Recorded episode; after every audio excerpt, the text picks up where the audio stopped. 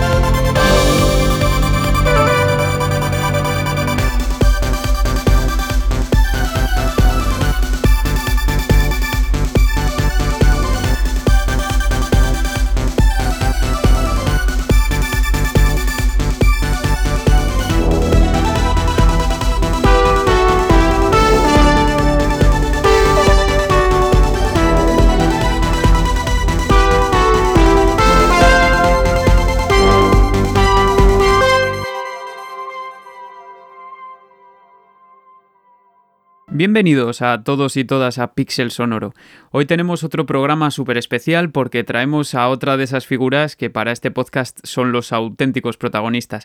Hoy tenemos a Enrique Martín, también conocido como Pentadrangle, autor de la banda sonora de Corte Chiptune de Cyber Shadow, un juego tipo ninjutsu con estética 8-bit desarrollado por Mechanical Head Studios y distribuido por nada menos que Yacht Club Games, una distribuidora que quizá a muchos de vosotros os suene por haber estado detrás de Shovel Knight.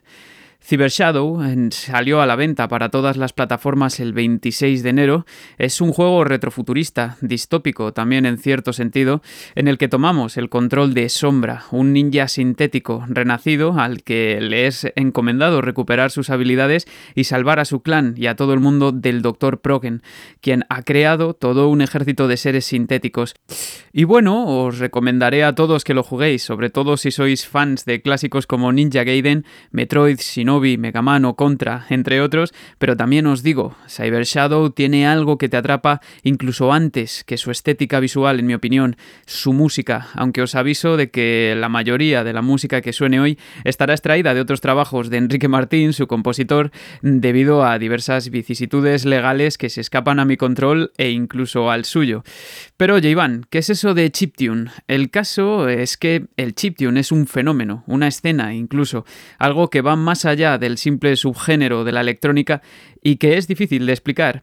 Pero para que podáis entender mejor de qué va la banda sonora, os vamos a contar algunas cosas sobre el chiptune, extraídas, por cierto, de un artículo académico titulado Nostalgia videolúdica, un acercamiento al movimiento chiptune, publicado en Cibetrans a cargo de Israel Márquez de la Universidad Complutense de Madrid, que os recomiendo porque evidentemente da mucha más información que la que doy yo aquí. Narra la musicóloga Alicia Jiménez sobre el tema Omesa de la banda sonora de Void Run de Enrique Martín.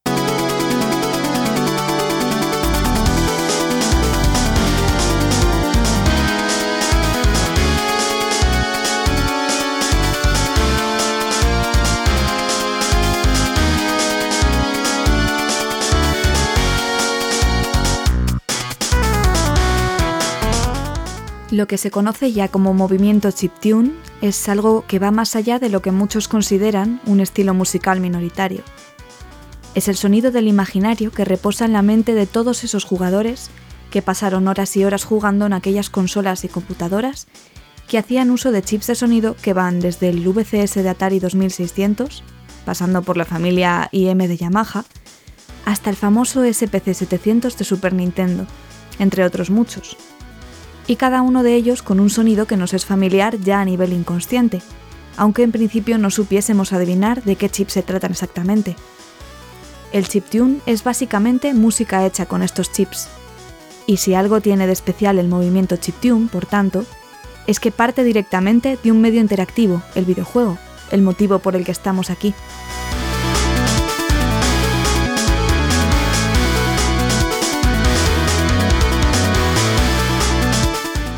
Lo que se suelen tomar muy en serio los seguidores más acérrimos del chiptune es ser respetuosos con el tratamiento de estas viejas tecnologías, aunque eso suponga su reinvención.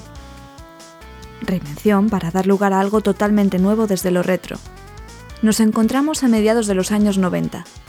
En estos años ya ha proliferado por buena parte de Europa un movimiento conocido como Demoscene, una comunidad de jugadores que se dedican a craquear sistemas como Commodore 64, ZX Spectrum, Amstrad CPC, Atari ST y Amiga, para realizar demostraciones audiovisuales propias y no interactivas en las que insertaban sus firmas, y también para distribuir programas craqueados. La habilidad de los crackers para burlar las defensas de software de estos sistemas era lo que hacía dispararse su creatividad, y de este modo lo que pretendían era conseguir productos inesperados incluso para los propios diseñadores de estas máquinas.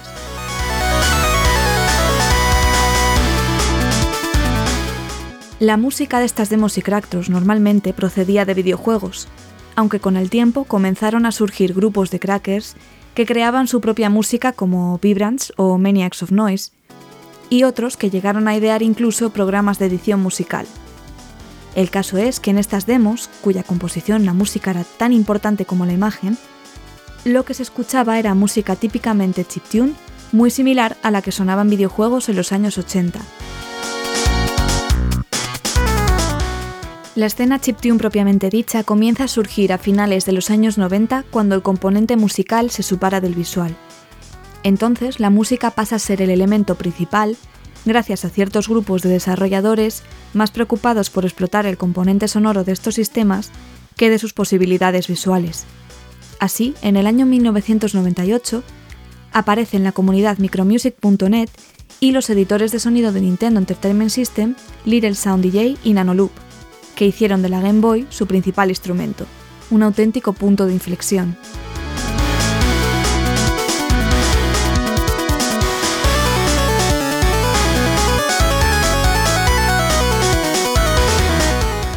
Ya a comienzos del nuevo siglo, el software LSDJ de Johan Kotlinski implementa compatibilidad MIDI, permitiendo crear sonidos chiptune con recursos propios de un estudio convencional, lo que democratizó el medio, permitiendo que cualquier persona, sin necesidad de ser programador, utilizase su vieja consola para crear música.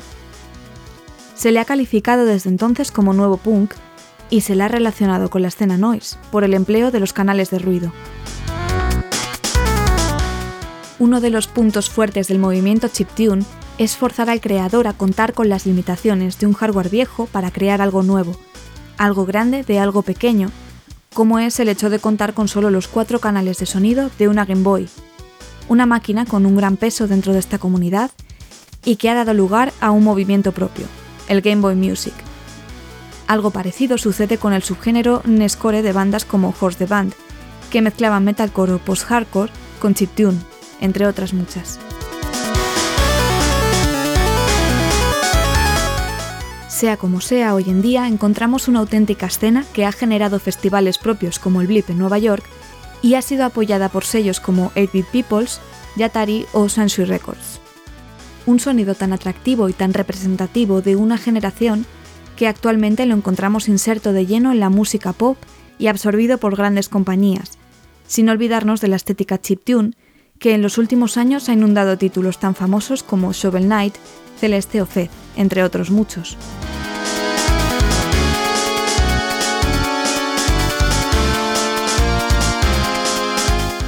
Pero, ¿es chiptune el sonido que se consigue mediante tecnologías actuales a través de bibliotecas de sonidos que replican esa estética? Difícil de responder, porque hay muchas opiniones cruzadas. Mientras tanto, desde Pixel Sonoro, os invitamos a disfrutar de la entrevista a Enrique Martín, Pentadrangle, autor de bandas sonoras con estética chiptune como Spicy Piggy, Void Rune, Roof Rage y por supuesto Cyber su último lanzamiento.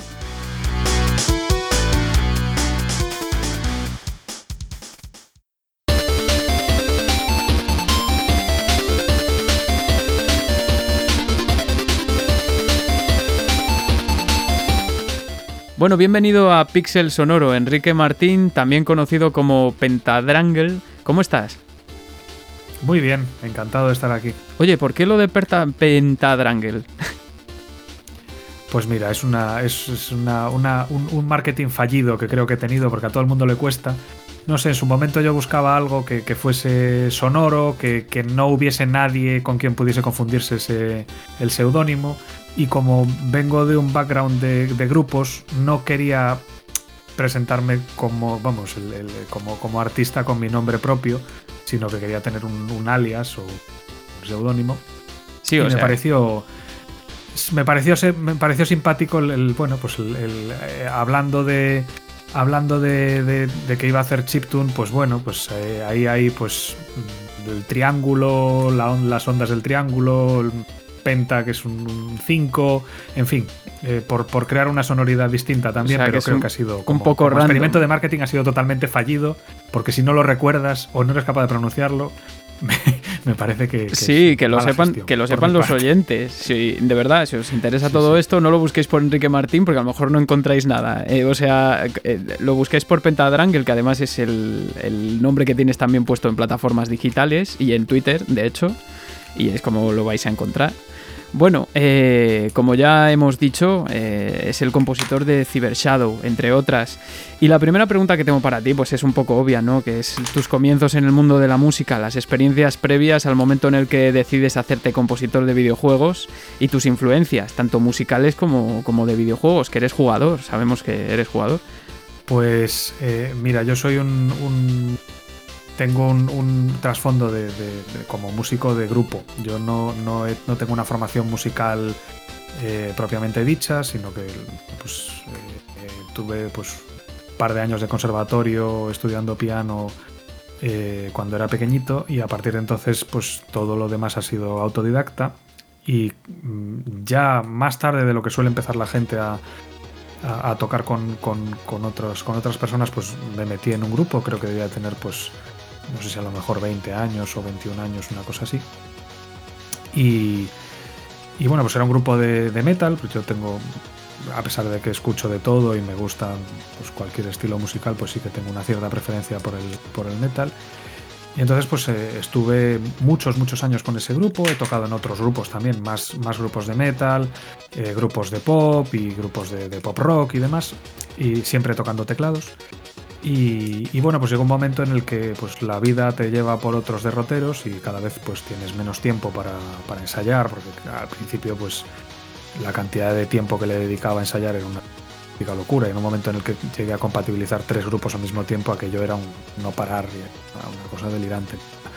Entonces pues eh, empecé a dejar poco a poco cada uno de los, de los grupos y, y nada, pues llegó un momento en el que, que dejé al último y, bueno, pues yo quería seguir haciendo, quería seguir haciendo música, eh, porque en, todos los grupos en los que he estado, además de tocar mi instrumento, pues también formaba parte del proceso de compositor. Y a mí siempre lo, siempre lo comento que a mí el, directo no es algo que me apasione, a mí lo que me, lo que me encanta es trabajar en estudio, componer, montar canciones y demás.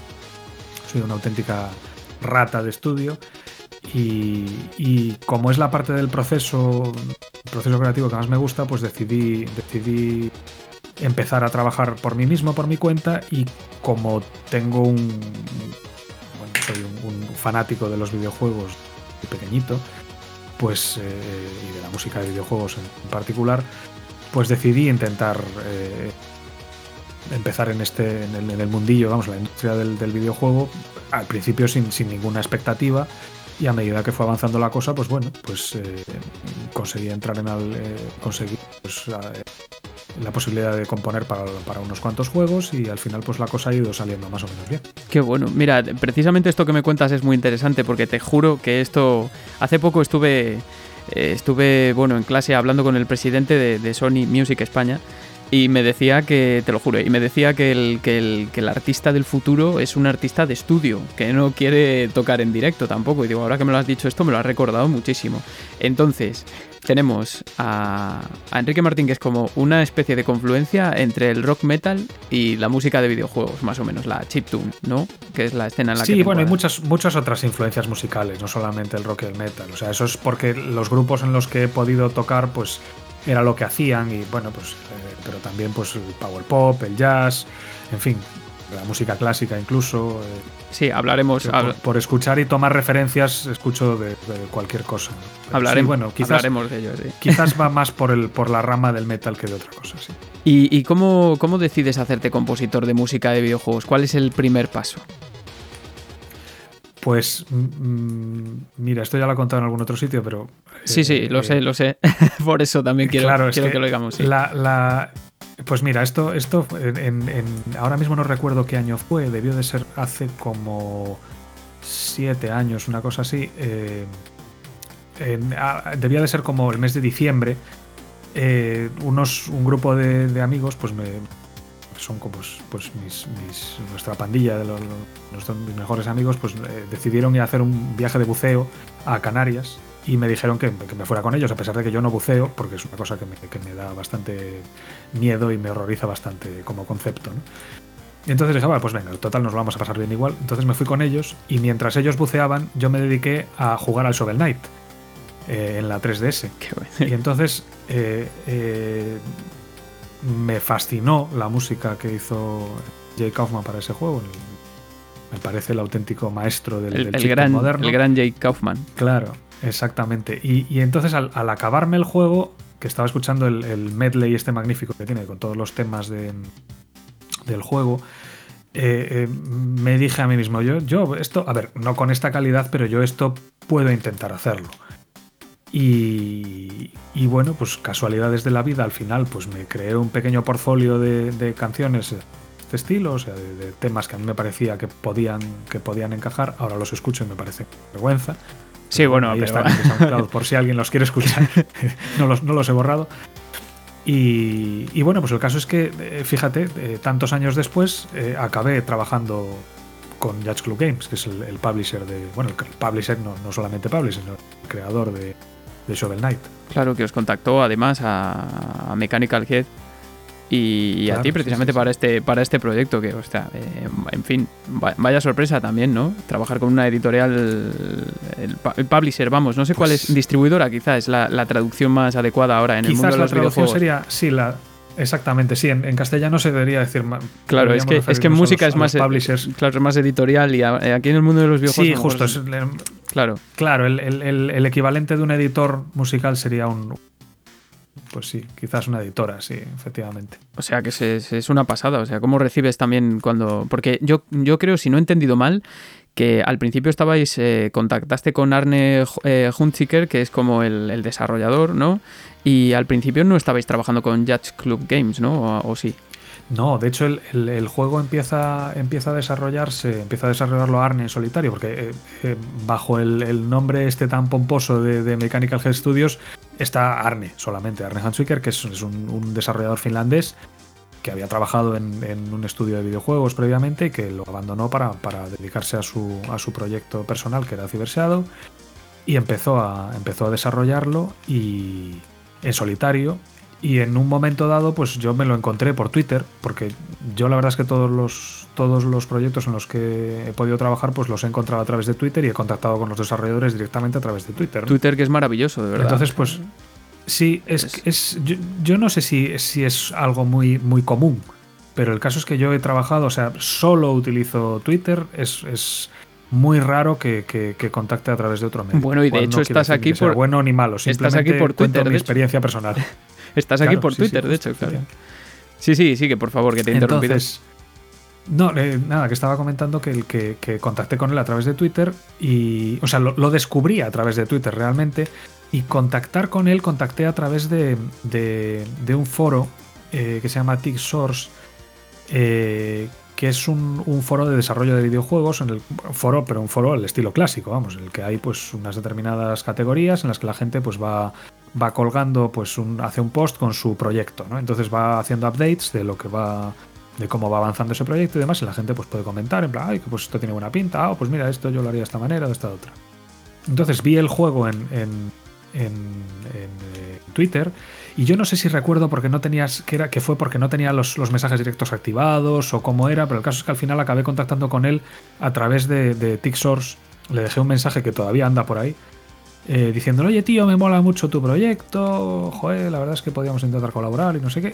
Eh, él me respondió y al final pues acabamos haciendo bueno, pues acabamos iniciando una relación a partir de ese momento de, oye, mira, pues yo, si quieres te hago un, una prueba, si quieres mandarme un vídeo de primer nivel, pues yo intento hacer un, un mock-up, así, vamos, un, una especie de, borrador de superponiendo yo la música, pues de cómo lo veo yo y demás.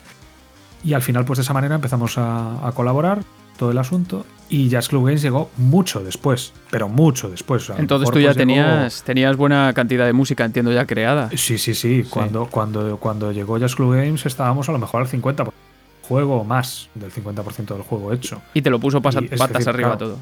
Claro.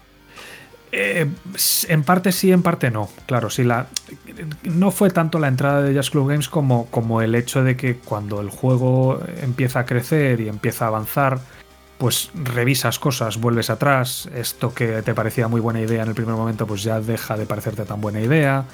Eh, pues aquí te dicen que este nivel pues tiene que tener otro, otro ritmo y entonces pues la música que habías compuesto inicialmente pues deja de tener tanto sentido si el nivel cambia de, concepto. En fin, pues la, lo que viene siendo el día a día de un compositor de, música para videojuegos. Que... Claro, yo creo que eso es bastante común, que, las al final si te dedicas a esto pues tienes que estar acostumbrado a revisar tu propio trabajo. Claro, de hecho escucho necesidades del, propio juego. En alguna entrevista tuya que, tenías ya compuesto pues como una música mucho más calmada, eh, en fin, que a lo mejor no les pegaba tanto a la gente que hizo la prueba o los que tenían probando el juego o lo que sea y tuviste que cambiar también varias cosas. Sí, eso, pues por ejemplo, pasó en el, en el, en el nivel 1, en la, primera fase de Thermal Towers. Eh, la, fase inicial, eh, originariamente para la que yo le hice el borrador, era una fase que, era mucho más eh, pausada, era mucho más tranquilo, los, enemigos aparecían cada mucho más espaciados, o sea, el, ritmo era mucho más tranquilo. Entonces la, la, música que compuse pues era también mucho más tranquila. Eh, ¿Qué pasa? Que luego, pues, a la hora de, valorar, tanto por el publisher como por, el equipo de Cuba, como por todos los playtesters y demás, eh, a la hora de valorar esa primera fase, entendió que, el primer golpe que te da el juego tiene que ser una cosa que te haga, bueno, pues que motive un poco más, que, sea que, haya más ritmo, que el primer golpe que salga más y todos los demás, porque el juego otra cosa no, pero de verdad que si los oyentes que lo estén escuchando todavía no han probado, no saben de qué se trata Cyber Shadow, es un juego difícil. La música tiene que sonar un poco a reto y a reto suena porque el juego es un poco reto también, ¿no? Es más o menos este. Sí, sí, claro. O sea... Un poco la consigna, la consigna era eh, eh, esto tiene que, tiene que motivarte, vas a morir muchas veces y no, no ni, ni puede aburrirte ni puede desmotivarte. Entonces tienes que conseguir de alguna forma que el, que el jugador pues tenga ganas de seguir intentándolo. Claro, o sea, fíjate que te iba... pues, pues te iba a preguntar que si, que si la música para este primer nivel o esto, eh, todo lo que te mandaron cambiar, que si lo habías hecho medio a ciegas y me estoy dando cuenta de que no, de que lo habías hecho perfectamente en armonía con lo que es el, el, desarrollador, pero sin embargo, claro, cuando llega la distribuidora tienes que hacer muchos cambios. Entonces ya me acabas de responder esa pregunta. Me parece muy interesante para que la gente también se dé cuenta de mm, más o menos lo que pasa en un videojuego cuando estás creando la música durante el desarrollo, ¿no? Que salen estas cosas y a ver, yo me imagino que, a lo mejor no de forma. Porque luego ha habido adaptaciones más sutiles, ¿no? Pero esto sí que fue una adaptación bastante radical. Además, me, influyó bastante en el, resto del juego porque eh, la primera, esa primera fase, la música de la primera fase que yo había compuesto inicialmente, tenía una especie de leitmotiv que luego se repetía en muchos otros tracks que ya había compuesto también, porque bueno, pues quería que fuese un poco el, el tema de, Shadow, ¿no? Del protagonista. ¿Y no se conserva nada de ese mm, leitmotiv? Eh, ese leitmotiv está en, todos, en todas partes menos en la primera fase, porque es que fue imposible. Fue imposible. O sea, yo lo intenté conservar. Tengo como tres o cuatro versiones distintas del track en el que intentaba conservarlo, pero al final me di cuenta de que es que lo que no funcionaba era eso. Entonces, o sea, no había forma de cuadrar. Era, era un, un leitmotiv que era eh, lento.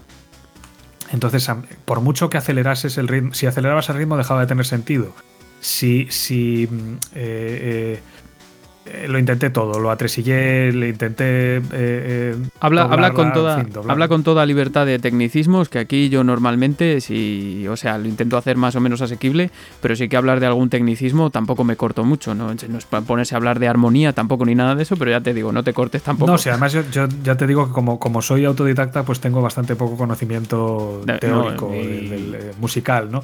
Pero vamos, que sí que intenté muchas fórmulas distintas para dentro de mi, de mi de, mi escaso conocimiento, pues intenté muchas fórmulas distintas. A lo mejor alguien que, que, sepa más de música de lo que sé yo, pues a lo mejor había conseguido encajarlo de alguna forma. Pero el caso es que yo lo intenté de muchas formas y al final dije yo, mira, a lo mejor también fue un poco cecación, pero dije, mira, voy a empezar desde cero, voy a, intentar hacer tabula rasa, eh, voy a intentar eh, olvidarme de lo que tengo hecho y hacer un, track nuevo, fresco y que, y que y que te pegue un, buen leñazo y que, la idea sea de, pues, pues, pues, al final un poco lo que acabó siendo, ¿no? Un track es pues más, más movido y, más con mucha dinámica y, y, es, bueno, pues eso así salió. Es una pasada, yo de verdad lo voy a recomendar mil veces a través de Twitter, en la entrevista, pero escuchad si podéis al menos las versiones que están en YouTube y por, y por supuesto jugar al juego, porque la música, eh, la, banda sonora es una pasada, es una de esas bandas sonoras que te impulsan también a jugar al juego, porque el juego frustra. De hecho, sea de paso, que la gente ya se vaya con la, con la, mentalidad de que van a morir muchas veces. Y la música también tiene que tener en cuenta eso, ¿no? Sí, desde luego, sí. De hecho, una de las cosas que nos planteamos también era, eh, pues, si realmente... Mm, o sea, en función del, gameplay hay que tomar muchas decisiones bastante importantes en cuanto al, audio y eh, sobre todo a la música.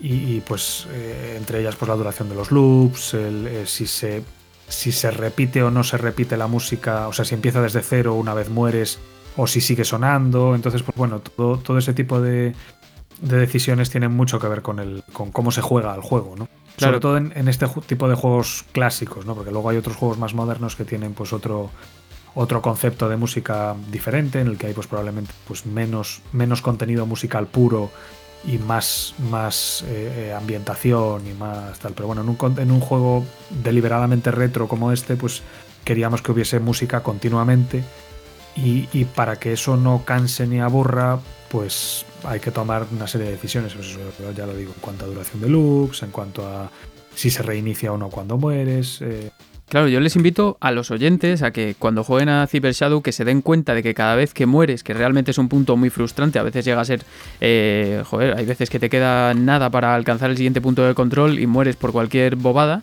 y según apareces vuelve a empezar otra vez la música con un boost. O sea, de, es como que parece que no, pero emocionalmente yo creo que sí que afecta, que te anima a seguir jugando cuando de otra forma a lo mejor tiras el mando o te rindes o se acabó la historia.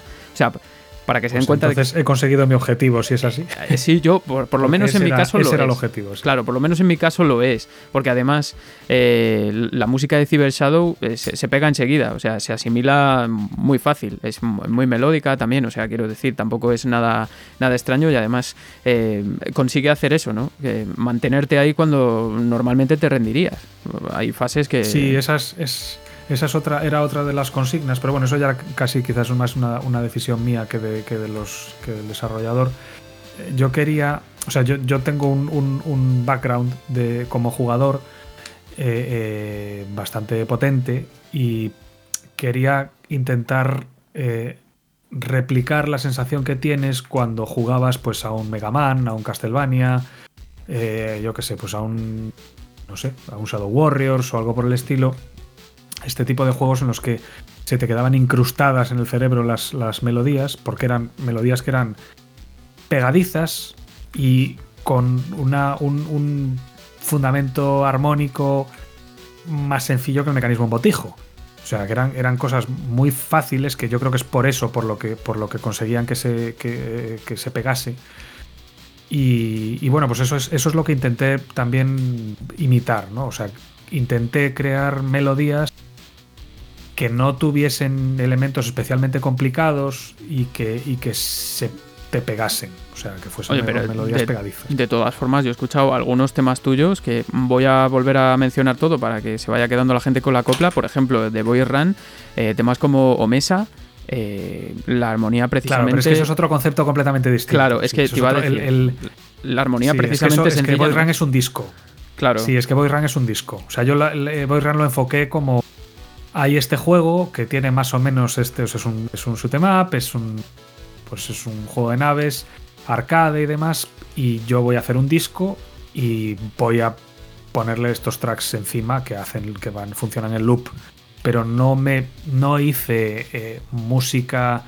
Salvo en algún caso concreto que sí que sí que pensé en, bueno, pues esto es para un para el boss y tal, o esto es para la intro, esto es para tal, que en esos casos sí que, bueno, pues tuve digamos que intenté hacer la música un poco más adaptada al juego, pero en el resto de en el resto de tracks, que son la mayor parte de ellos los de las fases, es pues eh, free chiptune total. O sea, dije, bueno, pues mira, pues voy a hacer lo que lo que haría si hiciese un disco de chiptune. Teniendo en cuenta un poco pues la ambientación y que tienen que ser unos tracks más o menos movidos, aunque hay alguno que son bastante que es bastante tranquilón. Y totalmente recomendable, Eh, además. O sea, yo quiero decir, os cuesta el disco de Boy Run, porque C- Cyber Shadow todavía no lo podéis comprar, pero el disco de Boy Run os cuesta como a partir de 4 euros. Lo tenéis a máxima calidad y de verdad que es, es un discazo. Se disfruta de principio a fin y con, con, eh, además con ese sonido chiptune que, que en otros casos a lo mejor te puede llegar a cansar un poco, pero es un sonido mucho más moderno. Luego, luego te pregunto por las limitaciones del hardware, cómo te ciñes y etcétera, etcétera también. ¿sabes? Eso Bien. sí. Pero ahora me gustaría preguntarte también, por ejemplo, eh, algo que me interesa a mí mucho, que es, eh, se ciña la labor compositiva estrictamente. por- porque, por ejemplo, tú tienes un juego como Cyber Shadow que, digamos, que aunque tengas diferentes escenarios, estéticamente es muy parecido, ¿no? Porque tiene la estética 8 bit, etcétera, etcétera, con, una limitación de un juego en 2D, eh, estética retro, como has dicho tú, eh, no puedes tener entornos 3D donde una vez estás en el desierto, en el mar, en no sé qué. ¿Sabes, sabes lo que me quiero a, a lo que me refiero, verdad? ¿Cómo surge entonces? eh, ¿Cómo surgen cosas como Scrambler, que es como una especie de reggaetoneo barroco chiptune, y te pasas luego, por ejemplo, a Ethos Monkey Shrine? O sea, son eh, tracks totalmente diferentes. Y en, este, y en este sentido me gustaría, porque he escuchado prácticamente todo lo que tienes, eh, si, ha, si ha tenido mucho peso en ti la saga Zelda, ahora que vengo de hacer los programas de, de, de Ocarina of Time. Pues, a ver, eh, mm, quizás no he pensado en Zelda de forma consciente en la saga al hacer ninguna de las bandas sonoras. Pero en el subconsciente ahí, ahí queda por detrás. Es decir, me he jugado, pues hombre, todos los Zeldas no, porque concretamente la Nintendo 64 no la tuve en su momento. Te pasó lo mismo que a mí. Compré, claro, no, entonces el, el, el, Ocarina of Time y el Majora's Mask pues no son juegos que haya jugado. Pero todo, y, no tuve tampoco la NES en su momento, ¿vale? La tuve más tarde. Eh, pero todos los demás Zeldas, eh, el, el, de Super Nintendo, Boy, eh, y luego todos los de las nuevas generaciones, en fin, eh, GameCube, Wii, Switch, etcétera, etcétera, Wii U también, a todos esos juegos sí que he jugado. Pues Entonces, había, sí que había partes que me recordaban. Game Boy Advance también. Entonces, ahí sí, sí que puede ser que. A ver, también la, es cierto que la música de Zelda tiene muchos lugares comunes con sí. otros juegos, con otros. con RPGs, con. en fin, con. Entonces, pues. Es posible ver, ver influencias de ciertos. De, de, de Zelda en algunos tracks. Pero vamos, no es deliberado como sí que lo es eh, otras referencias que hago a otros juegos. Que te preguntaré, te preguntaré y, por ello, te preguntaré por ello, sí. Claro. Eh, Entonces, y, claro, en, en, cómo, en cuanto a la pregunta, vamos, a la, a la, la pregunta que me hacías. Sí, la principal, base, sí. ¿Cómo, claro, eh, pues, pues un poco, ya te digo, que, que, se trata de, pues por ejemplo, cuando hablabas del, del de, de, la parte del, del, del Ethos Monkey Shrine, todo esto, a ver, es una zona que se supone que, pues, tiene que ser más tranquila, no hay enemigos. Es, en fin, es otro, es otro concepto distinto a una fase. Entonces tienes que darle una ambientación que te evoque algo diferente a tira para adelante y cárgate todo lo que encuentres. Entonces eh, se busca pues una, una sonoridad y un, una ambientación y un acompañar al, al, al, al, juego diferente, algo más tranquilo. Eh, también es una zona que tampoco te vas a poner a hacer algo extremadamente alegre, o sea, es algo melancólico, es algo pa que parece que es como un recuerdo o un sueño. Eh, entonces, pues tiene que ser algo también que sea evocador, que, que, que te transporte a algo medianamente onírico, ¿no? Es, también, pues, me, me, pasa algo parecido cuando entras en las misiones de realidad virtual. Claro, eh, sí. Que también, pues, se supone que tiene que ser algo, pues eh, pues eso, pues, pues evocar pues algo entre Matrix y Cyberpunk y Shadowrun y de entrar en la matriz ahí hacer cosas raras, ¿no? Entonces, pues cada uno pues lo interpretaría de una forma distinta, a mí me ha salido así, ¿no? Y el, el resto de las fases, pues hombre, la idea es eh, eh, llevar al, al, jugador, o sea, que le tira para adelante que, que, que tienes que avanzar. Claro, nada, te preguntaba eh, precisamente la comparación entre eso, Scramblers, que te he dicho como un reggaetón neobarroco chiptune, porque a mí es lo que me sonó al principio, aunque sé, he leído que tiene, eh, tiene otras referencias, tiene otras inspiraciones, pero bueno, simplemente mira, si te parece, escuchamos 10 segundos de Scramble para que vea la gente a lo que me refiero, ¿te parece? Sí, sí, correcto, sí.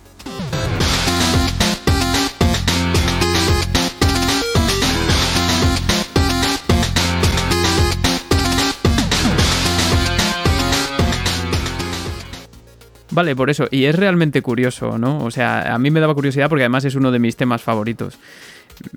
Es, es simplemente eso. Me gusta, me, me, gusta para este podcast que, que habléis de, de, cómo os llegan esas inspiraciones, ¿no? Pues lo que tú has dicho. Mira, esta fase pues es un poco más tranquila. Es simplemente para que la gente tenga en cuenta todo el proceso, que es un trabajazo, ¿no? Es un trabajazo todo esto que hay detrás. O sea, de ver las fases, de rejugarlas, las habrás jugado 300 veces y has tenido que obtener esa inspiración de algún sitio. O sea, pues mira, en el, en el caso de, de Scrambler, eh, realmente la, la, a pesar de que sí que es, sí que es cierto que hay algo de. Hay, hay algo de reggaetón. sí, realmente la inspiración de Scrambler viene por otro sitio completamente. Scrambler, eh, eh, un, un, tributo nada. O sea, muy deliberado, o sea, muy poco oculto a, a, uno de los primeros temas de Dream Theater, que es uno de mis. es probablemente pues, mi, mi banda favorita, ¿no? Eh, es la, la, canción es el, It's a Jam, que es, es, pues uno de los primeros temas de, de, de Theater.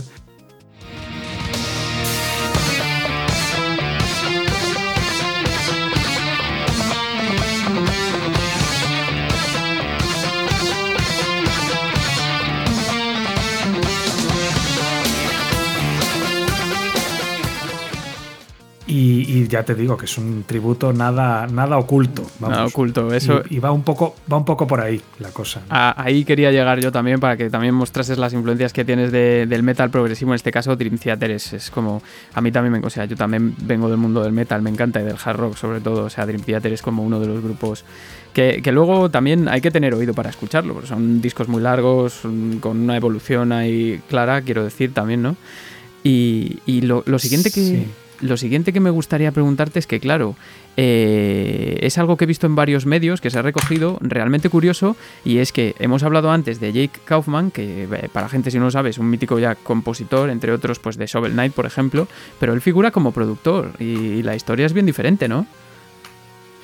Pues sí, la verdad es que sí, él, es, un... me parece que va a ser algo que me acompañe toda la vida.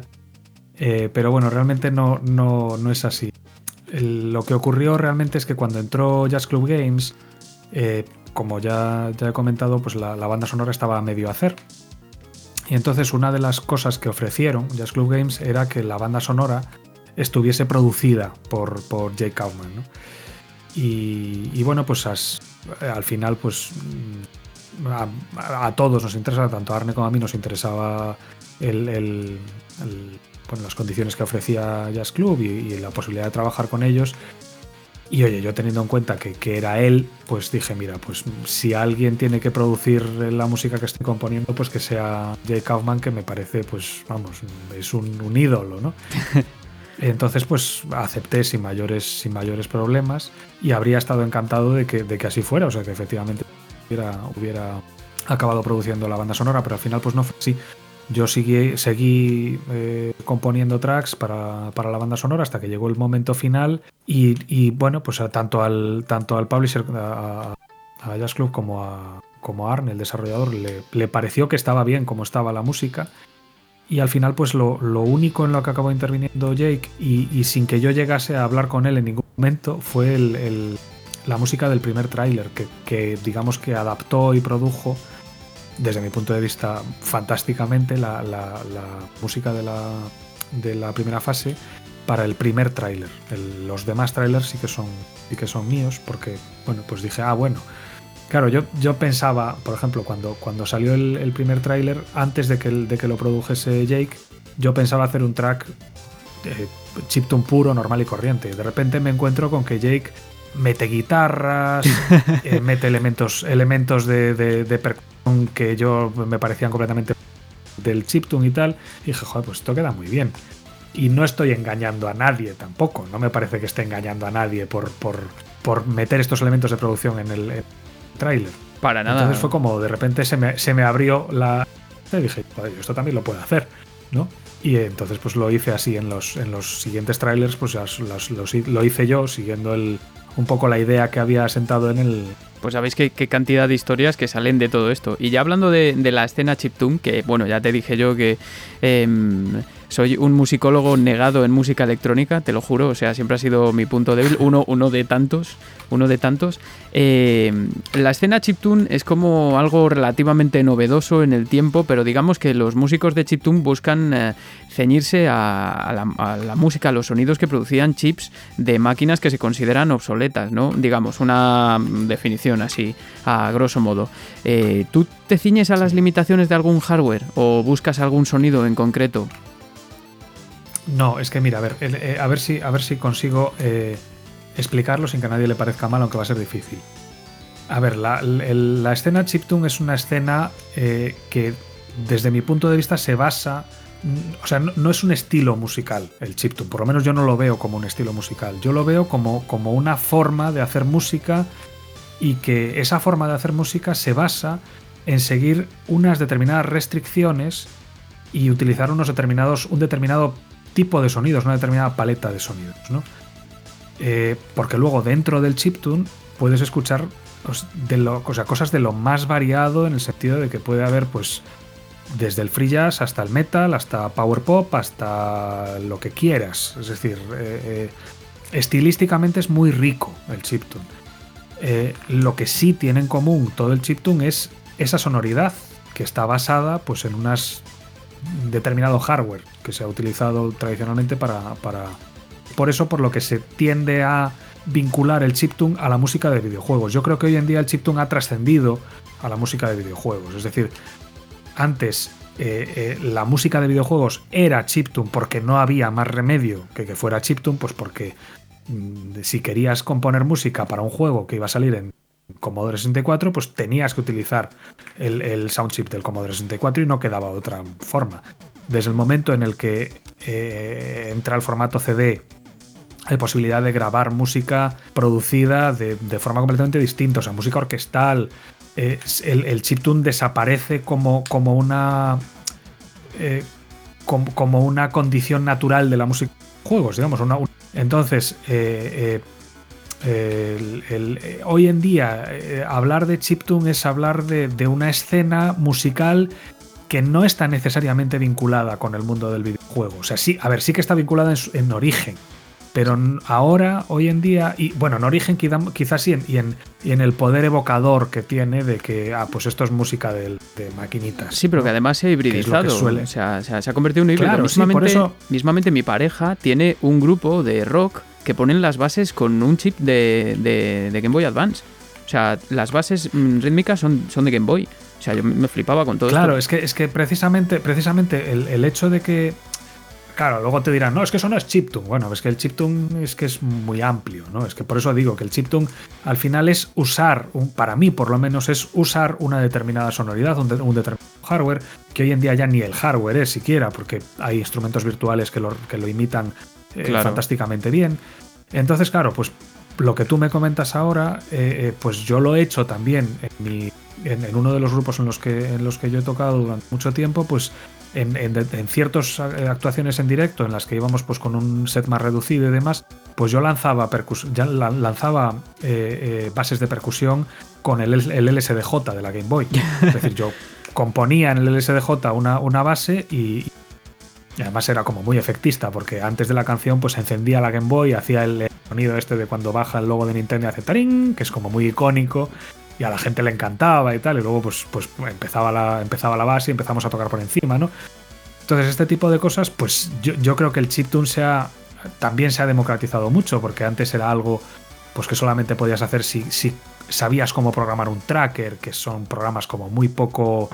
Eh, eh, muy poco intuitivos. Eh, a, mí, por ejemplo, yo odio usar trackers, incluso el LSDJ, que es, que es bueno, me parece un programa fantástico, pero odio utilizarlo porque me parece que el, que el flujo de trabajo es horrible y lento y sí, eso estoy acostumbrado a ver las cosas en horizontal y no en vertical. ¿no? sí. Yo soy de Cakewalk de toda la vida, no, no, no de trackers. ¿no? Claro. A pesar de que puedo usar un, un, un pues, pues un Famitracker o un Deflemask o algo de esto, pero un LSDJ, pero no me gusta, no, no me siento cómodo. Claro, y yo también entiendo que tengas que, que, utilizar, por ejemplo, para una producción de estas características que ya conlleva una editorial, es un proyecto muy serio, que tengas que utilizar eh, programas, herramientas digitales que te permiten darle otro tipo de calidad, porque a lo mejor la gente tiene recuerda eh, la música de, de, los juegos de NES con mucha nostalgia y tal, pero realmente para los estándares auditivos que tenemos ahora a lo mejor no es lo más adecuado, ¿no? Quiero decir, si, apa si, aparece un juego que tiene, claro, que tiene la misma masterización, el mismo sonido que tenía un juego de NES, normalmente lo que podrías decir es, hostia, esto suena mal, ¿no? O sea, no, es, es, como cuando ves una película en VHS, a lo mejor, ¿no? Que tú lo recuerdas como que se veía muy bien, pero luego lo escuchas o lo ves y dices, hostia, ¿cómo se veía esto, no? Claro, es que ahí, ahí tienes el, tienes el, el, el, el conflicto eterno, ¿no? Entre, la, entre el, recuerdo de lo que era algo maravilloso en tu eh, juventud o infancia y la realidad, ¿no? tal y como lo escuchas ahora y lo, y lo bien que ha aguantado el paso del tiempo eh, ese recuerdo, ¿no? Claro. O vamos, no, no, el recuerdo, el recuerdo sigue siendo así, sino la realidad. Oye, y he Entonces, leído... eh, sí, continúa, continúa, por favor. No, no, que, que eh, quería decir que el que cuando, cuando yo hago chiptune ahora, eh, un poco respondiendo a la pregunta que me, que me hacías inicialmente, yo no respeto en absoluto las restricciones de ningún tipo de, software, ¿no? Y aparte lo hago deliberadamente.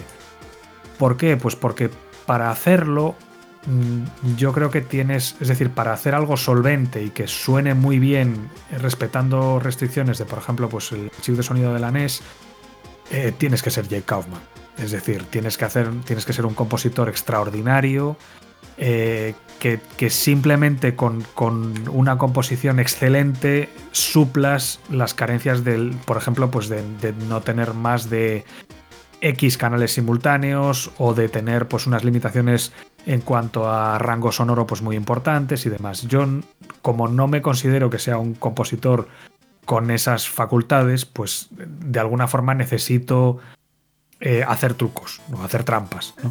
Y entonces eso es lo que hago es pues no tener ningún tipo de restricción en cuanto a número de pistas, tener unas restricciones más limitadas en cuanto a la sonoridad de los instrumentos que utilizo, mezclar cosas que son, pues, que podrían colar como sonidos de, de, sound chips de consolas de 16 bits con otros de consolas de, 8 bits, e intentar hacer una especie de, mezcolanza. Eh, de alguna forma, lo, que busco es eh, crear una sonoridad que recuerde a eh, esa época y que te transporte y te evoque pues la idea que tú tienes de los juegos, de, tus videojuegos del, de, tu infancia, pero haciendo trucos. Es decir, no. Si, la música que yo hago sería absolutamente imposible de replicar o de reproducir en un, Claro, pero, bueno, que, el hardware original. Que al final, para que, para que se de, la gente cuenta de esto, o sea, tú juegas a Cyber Shadow, pero estás jugando a Cyber Shadow a 1080 o a 4K. Quiero decir que esto es parecido. Por supuesto, es que todos, es que la, trampa la hacemos todos, no, la, no, la hace solamente ya más trampa el que compositor. adaptación a los tiempos que están corriendo ahora, ¿no? Eh, claro, bueno, yo lo llamo trampa porque probablemente un, un chip tuner de pro y, y de pura raza dirá que lo que yo hago no es ni chiptune ni es nada, ¿no? Que es que es mm, música para videojuegos sin, ningún tipo de criterio ni, ni seguir ningún tipo de limitación, ¿no? Porque en el mundo de, como en todas las comunidades, pues hay gente que es muy, muy extrema en sus opiniones. Sí, bueno, desde luego. Pero bueno, a mí la verdad es que ese tipo de opiniones pues tampoco es que me importen demasiado. De lo que se trata es de, de hacer música que le, que le guste a la gente y que sirva eh, adecuadamente al medio para el que se crea, que en este caso es el videojuego. Sí, por supuesto.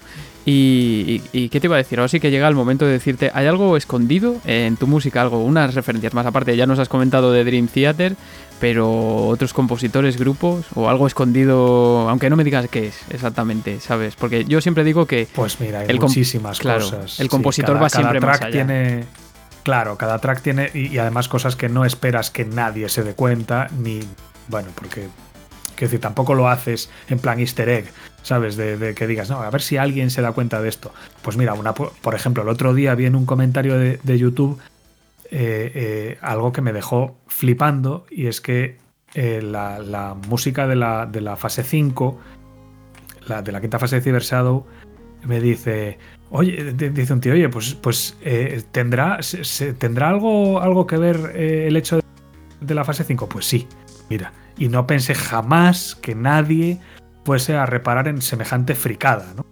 Pero sí, es un 5x4 porque es la fase 5. Y dije, ah, pues voy a hacer un 5x4.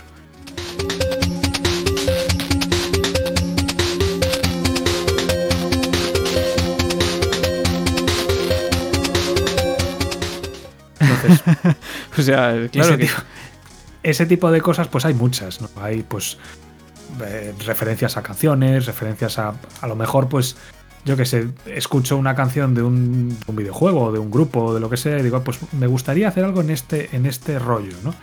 Y a lo mejor pues empieza por ahí, acaba siendo otra cosa distinta completamente. Y, a lo mejor pues solamente, eh, a lo mejor alguien que la escucha dice, ah, esto se parece a esto. pues qué va, pues no, pues por lo menos no era mi intención, ¿no? Siempre ocurre era esto otro, ¿sabes? Claro, siempre ocurre lo es mismo. Un poco, es un poco lo que, lo, que, lo que me parece a mí que pasa con la con, con eh, cuando eh, una persona externa al autor aprecia cualquier forma de arte, ¿no? Que, hay pues mucha... O sea, hay, la tendencia, digamos, en los estudiosos de la materia a elucubrar sobre los motivos del artista para, para inspirarse para hacer una determinada obra o de la propia obra, etcétera, etcétera. Oye, y lo que nos gusta. Estoy completamente convencido de que muchas veces son no son más que lucubraciones una base real. Yo lo digo siempre, siempre que, mira, la poca edad que tiene este podcast, que a mí me encanta lucubrar con esas cosas, porque es, además es que es lo que dices tú, lo has clavado. O sea, cuando te pones a mirar los teóricos, académicos y tal, de todos los compositores, claro, evidentemente, en, de los, todos los compositores que ha habido así relevantes a lo largo de la historia y música popular y de todo, se le busca tres pies al gato con todo. Y lo que mola cuando dices, mira, saco una referencia que dices, es que es posible, además, y todo, que es como eso, mirar un poco más allá, aunque luego la mayoría de las veces seguramente eh, el, compositor lo que hizo pues fue lo que dices tú, ¿no? Que bueno, voy a hacer un 5x4 o que en ese momento te inspiraba otra cosa. claro, o lo que le salió en ese momento, porque a mí me hace mucha gracia esto cuando analizan, no, es que esta pieza de Satie es que tiene esto que evoca no sé qué. Dices tú, pero ¿tú te crees que Satie estaba pensando en eso cuando hizo esto? No, hombre, no estaba tocando el piano, joder, ¿qué, va a estar pensando? Eh, luego eso, pues, pues ha habido, pues habrá eh, ha habido una serie de capas por aluvión de gente que ha ido diciendo que esto le recuerda a esto y se ha convertido en el estándar, que es lo que se enseña, eh, igual que cuando interpretas un, por ejemplo, pues un cuadro. Dices, no, es que aquí el autor quería transmitir, no sé qué. ¿Qué va, hombre? ¿Qué iba a querer transmitir eso? Hombre, lo que está haciendo era un retrato.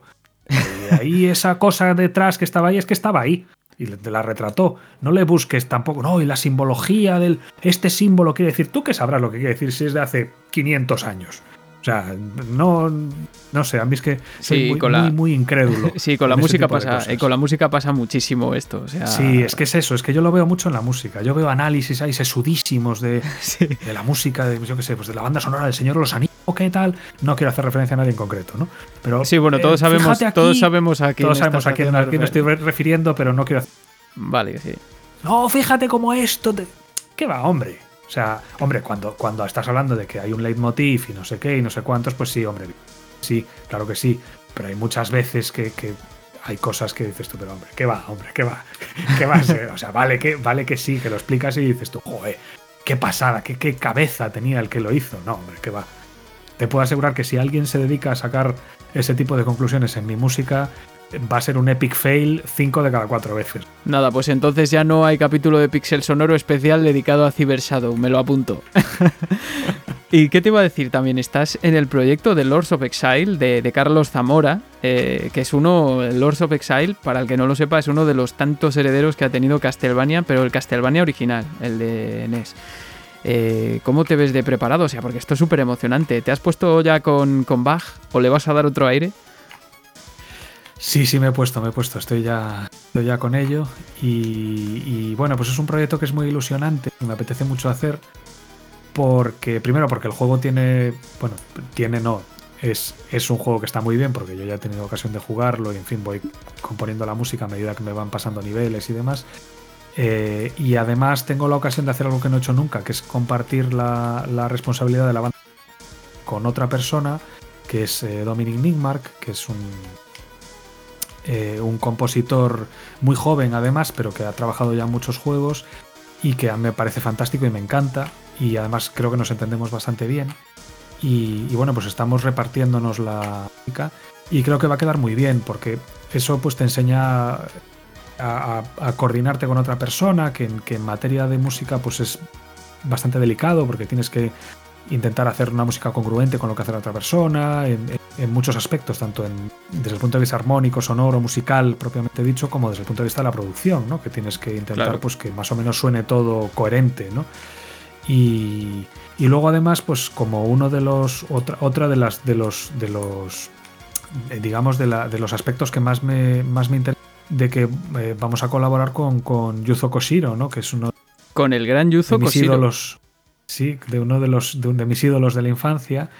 Eh, hubo un el, los se fundó, se financió a través de un Kickstarter y uno de los stretch goals que se, que se añadió pues el contar con, con Yuzo Koshiro para participar en algún tema de la, de la banda sonora. Que para el que no se llegó al. Claro, para el que no lo sepa, que a lo mejor no tienen en la, en la cabeza, porque a mí me, pasa, me pasaba muchísimo ahora que cada vez estoy más puesto en esto, pues no. Yuzo Koshiro lo conoceréis sobre todo por Streets of Rage, entre otros muchos, pero es el legendario compositor de Streets of Rage, que además le ha puesto eh, música también a Streets of Rage 4, que ha sido el, último eh, remake que han hecho y que es, es una pasada, o sea, es mítico donde los haya. Es como, no sé, es como si te ponen a colaborar con eh, yo qué sé, con, con Michiru Yamane o algo así, no ahora que hablamos de Castlevania. Es como dices, joder, tío, o sea, yo estaría ilusionadísimo.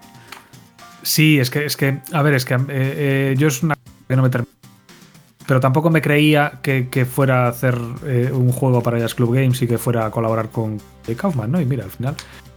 Entonces, pues, pues sí, la verdad es que para, para mí lo de, lo de eh, lo de trabajar con, con Yuzo Koshiro es estas cosas que dices, va, ¿qué va? Eso es imposible, o sea, no es. O sea, es totalmente irreal, ¿no? Que vaya a poder tener la ocasión de, trabajar con este tío. Eh, joder, yo, he tenido la Mega Drive desde el momento en el que salió, o sea, sí, sí. uno creo que fue en unas navidades, he jugado a todo lo que se puede jugar. O sea, tengo, o sea, además, además es que soy muy, muy, muy fan de música. Eh, y, claro, tener la ocasión de, de trabajar con él es o sea, eh, te digo, es una, la sensación es de, de, totalmente surrealista. ¿Cómo es posible que haya acabado yo? Que, además tengo otro, otro itinerario profesional completamente distinto, que no tiene, no tiene nada que ver con la música y demás. ¿Cómo es posible que, haya acabado yo trabajando con este tío? ¿no? Con Yuzo Koshiro. Entonces, pues. es, que, es que vamos, yo cada vez que cuando, cuando lo leí, porque claro, esto documentándome para hacer la entrevista, digo, es que no me lo puedo creer. Yo estaría que, que, no que por mí. Y encima haciendo, yo que soy muy fan de Castlevania, haciendo un proyecto para Castlevania, que encima lo podéis enfocar desde. Porque claro, yo te, he preguntado que si te ibas, que si te habías estudiado Bach, así un poco de broma, pero la verdad es que Castlevania empieza a ser barroco eh, no, tan no tan prontamente. Empieza a ser barroco, barroco, barroco claramente cuando entra Michiru Yamane, porque ya, bueno, ya hicimos un, programa dedicado a Castlevania Symphony of the Night. Ella sí que tenía una formación barroca terrible, o sea, ya es, que estaba para eso. Y yo creo que es el sonido Castlevania. Ahora, no sé qué enfoque le vais a dar vosotros. Pues mira, desde el punto de vista musical, eh, Lords of Exile, por lo menos la consigna inicial, era acercarlo más a Shinobi que a Castlevania, ¿vale? Porque em, digamos que la, idea del gameplay y la idea de la ambientación iba más por ahí, que a pesar de que Shinobi lo solemos asociar a, a juego de 16 bits, a Mega Drive y demás. Los eh, Shinobi, bueno, nace en arcade, evidentemente, todos lo sabemos, pero también tiene sus, versiones de 8 bit en, Master System y Game Boy. Entonces, digamos que. Perdón, y Game Boy y Game Gear. Sí. Y, digamos que, iba más por ahí. Iba más por, la, por una especie de, transformación del, Shinobi clásico de, Mega Drive en, en, una versión 8 bitera, ¿no? ¿Qué pasa? Que al final acaba siendo muy castelvaniesco el asunto. Pues porque yo esto lo he comentado mucho con Carlos. El salto es, un salto muy castelvaniesco. Eh, la forma de desplazarse es muy castelvaniesco. Luego es cierto que tiene mecánicas de mecánicas propias de Shinobi y demás, pero sí que la ambientación también, a pesar de que hay ninjas y cosas raras así mezcladas, eh, sí que es una ambientación pues bastante, bastante. Y por eso, pues, a pesar de que hay eh, estoy utilizando pues eh, VSTs que, simulan el chip de sonido de Mega Drive y demás, sí que lo estoy llevando, por lo menos yo lo estoy llevando más hacia hacia Castlevania, aunque no necesariamente. Vale, o sea, estoy haciendo una cosa mixta. Yo estoy, estoy Porque es que es muy fácil caer en el, en el lugar de hacer barroco, ¿vale? O sea, pues venga, voy a coger aquí y voy a meter unos arpegios y voy a meter un tal y voy a hacer Bach 2. Entonces, quería intentar evitar el, lugar común de, todo el mundo que juega a este tipo de juegos. Dice, pues por ejemplo, cuando juegas a los al Bloodstained y a los Circle of the Moon y todos estos que son de alguna forma spin-offs del, del Castlevania, de los Castlevania originales, claro, la música tiende a ir por ahí. Entonces, yo por lo menos lo que estoy intentando es evocar de alguna forma eso. Sí que hay algún track que sí que es deliberadamente castelvaniesco. Pero bueno, también eh, abrir un poco más el estilo a otras cosas. Claro, eh, vamos, estoy deseando ver el, resultado final porque ya te digo, soy un fan declarado de Castlevania y, sobre todo de Michiru Yamane, ya te digo, me todo ese estilo. Es cierto que al final, a lo mejor mm, cuando, cuando ya juegas lo que dices tú, a los spin-offs, a Bloodstained y tal y cual, llega un momento en el que ya eh, se te hace muy predecible, eso sí. Entonces yo, yo creo que todos vamos, sí, sí, o sea, en Michiru Yamane hice, ya te digo, hice el primer programa que era, en, fin, solo llevo 13 porque tú tienes el dudoso honor de ser el número 13, el, el programa... sí, pero, pero claro, cuando empecé, cuando empecé con esto, yo intentaba explicar lo que eran, eh, por ejemplo, eh, las, los acordes sus 4, que prácticamente están en, a, cada final de frase de Michiru Yamane, pero de una forma loquísima, y ni siquiera me, entendí yo mismo, ¿sabes? Yo era como en plan, a ver cómo explico yo esto para que la gente me entienda, para que no sé porque es, yo creo que es uno de los rasgos distintivos de Michiru Yamane y, que, está tomado de Bach todo, yo creo que de la tocata y pues fuga. Pues mira, no, lo había racionalizado hasta ahora. Lo, lo, escucharé ahora teniéndolo. Sí, y estas y, las, las, las, triadas de picardía al final de las frases, que vas todo en menor y acabas en mayor, es que eso es de Bach. Es que eso es totalmente. Sí, sí, efectivamente. Sí, sí. ves, es que claro, eso es lo que tiene haber estudiado musicología y no haber estudiado musicología. No, pero que no, pero que ya te digo. Ese tipo de cosas. Sí, nada, pero. Las, las intuyo, pero, pero no las. No las eh, eh, eh, o sea, no, no las exteriorizo Claro, pero ya te digo, es, es, es fantástico porque al, final eh, lo que mola es que, es que no tengas que pensarlo. Yo, mira, hay veces que lo tengo que pensar muchísimo y aún así no me puedo. Me siento a componer muchas cosas también, eh, pero lo hago para mí, ¿sabes? No me dedico a ello y aún así eh, es todo súper intuitivo. Y el que diga que, hombre, yo entiendo que hay gente que tiene oído absoluto y que ya sabe lo que toca y lo que hace y todo eso, pero yo creo que es mucho más, más, más complejo y más, más sencillo al mismo tiempo, ¿no? Sí, yo es que, es que conozco gente que sí que, sí que tiene una, forma de componer mucho más analítica y mucho, mucho más... Eh, sí, eh, quizás la palabra correcta es analítica, ¿no? Eh, yo soy cualquier cosa menos eso. O sea, soy mucho más orgánico, mucho más... Yo a lo mejor pues puedo empezar un track haciendo pues una base de una base rítmica, como puedo empezar con un sonido que me, que me gusta y que digo, ostras, pues esto aquí, este crujidito que hace me gusta, entonces pues voy a intentar reforzarlo y entonces voy construyendo a partir de ahí. Pero no, no pienso. Ah, por ejemplo, en esto que te digo el 5x4 dije, sí, pues mira, esto lo voy a hacer en 5, pero es una cosa rara. Eh, eh, no pienso Mm, voy a hacer, pues eh, voy a utilizar esta secuencia de acordes porque quiero evocar esto, porque no, porque probablemente no lo haga porque no lo sepa. Y porque si a lo mejor si lo supiera, pues diría, ah, pues mira, como esta, esta fase o este nivel eh, es así, pues entonces yo quiero evocar esto, entonces voy a hacer esto.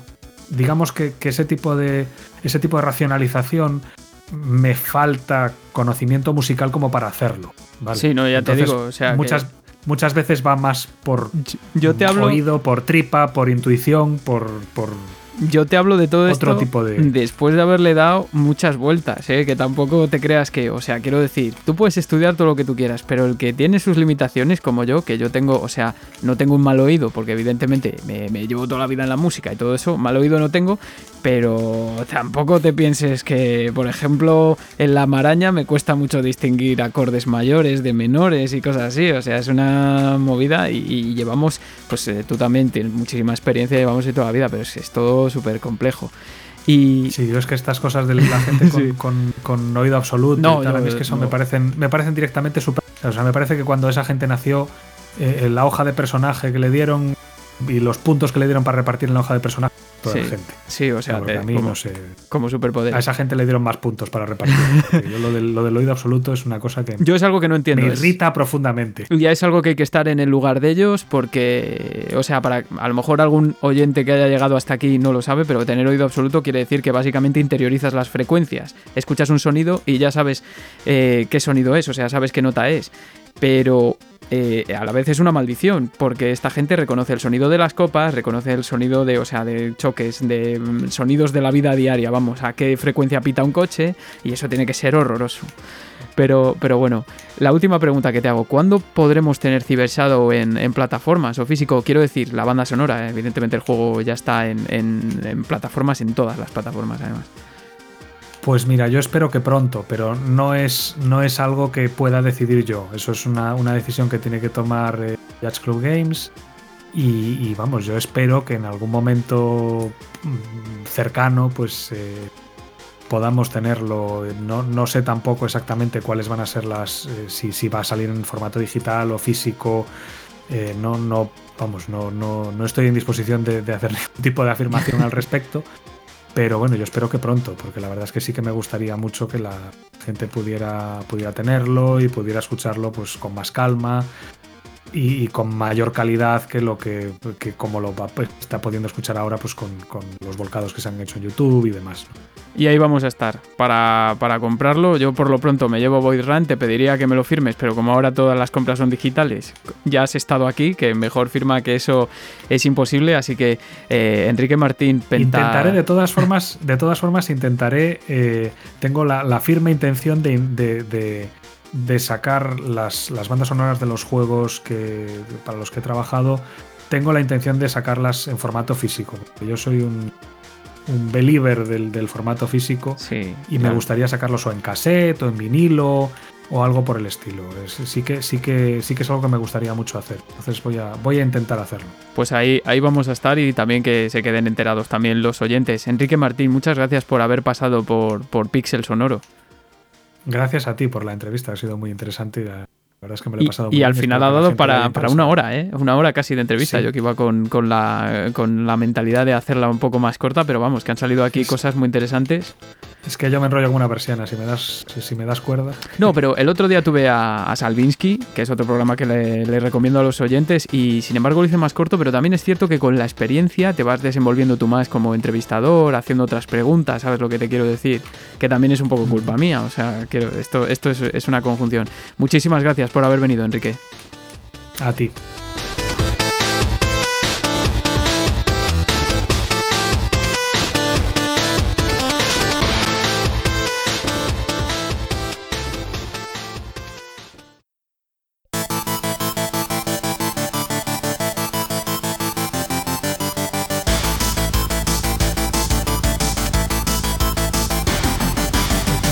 Hay que ver qué buen cuerpo se le queda a uno después de una entrevista tan tan interesante como la que nos ha brindado Enrique Martín, a quien por supuesto deseo muchísimo éxito y quedamos desde Pixel Sonoro a la espera de más noticias suyas. Pero si me permitís los oyentes de todo lo que nos ha contado, me quedo con su entusiasmo y sobre todo con su increíble humildad después de todo lo que ha conseguido y ante los proyectos que tiene encima, por no hablar de la colaboración con Yuzo Koshiro nada menos, que eso ya me parece flipante. Ojalá los que nos dedicamos a hablar de ello, pues pudiésemos hacer lo mismo. Cyber Shadow, lo tenéis disponible en todas las plataformas y en Game Pass también, no hay excusas, pero es exigente también, os lo recomiendo.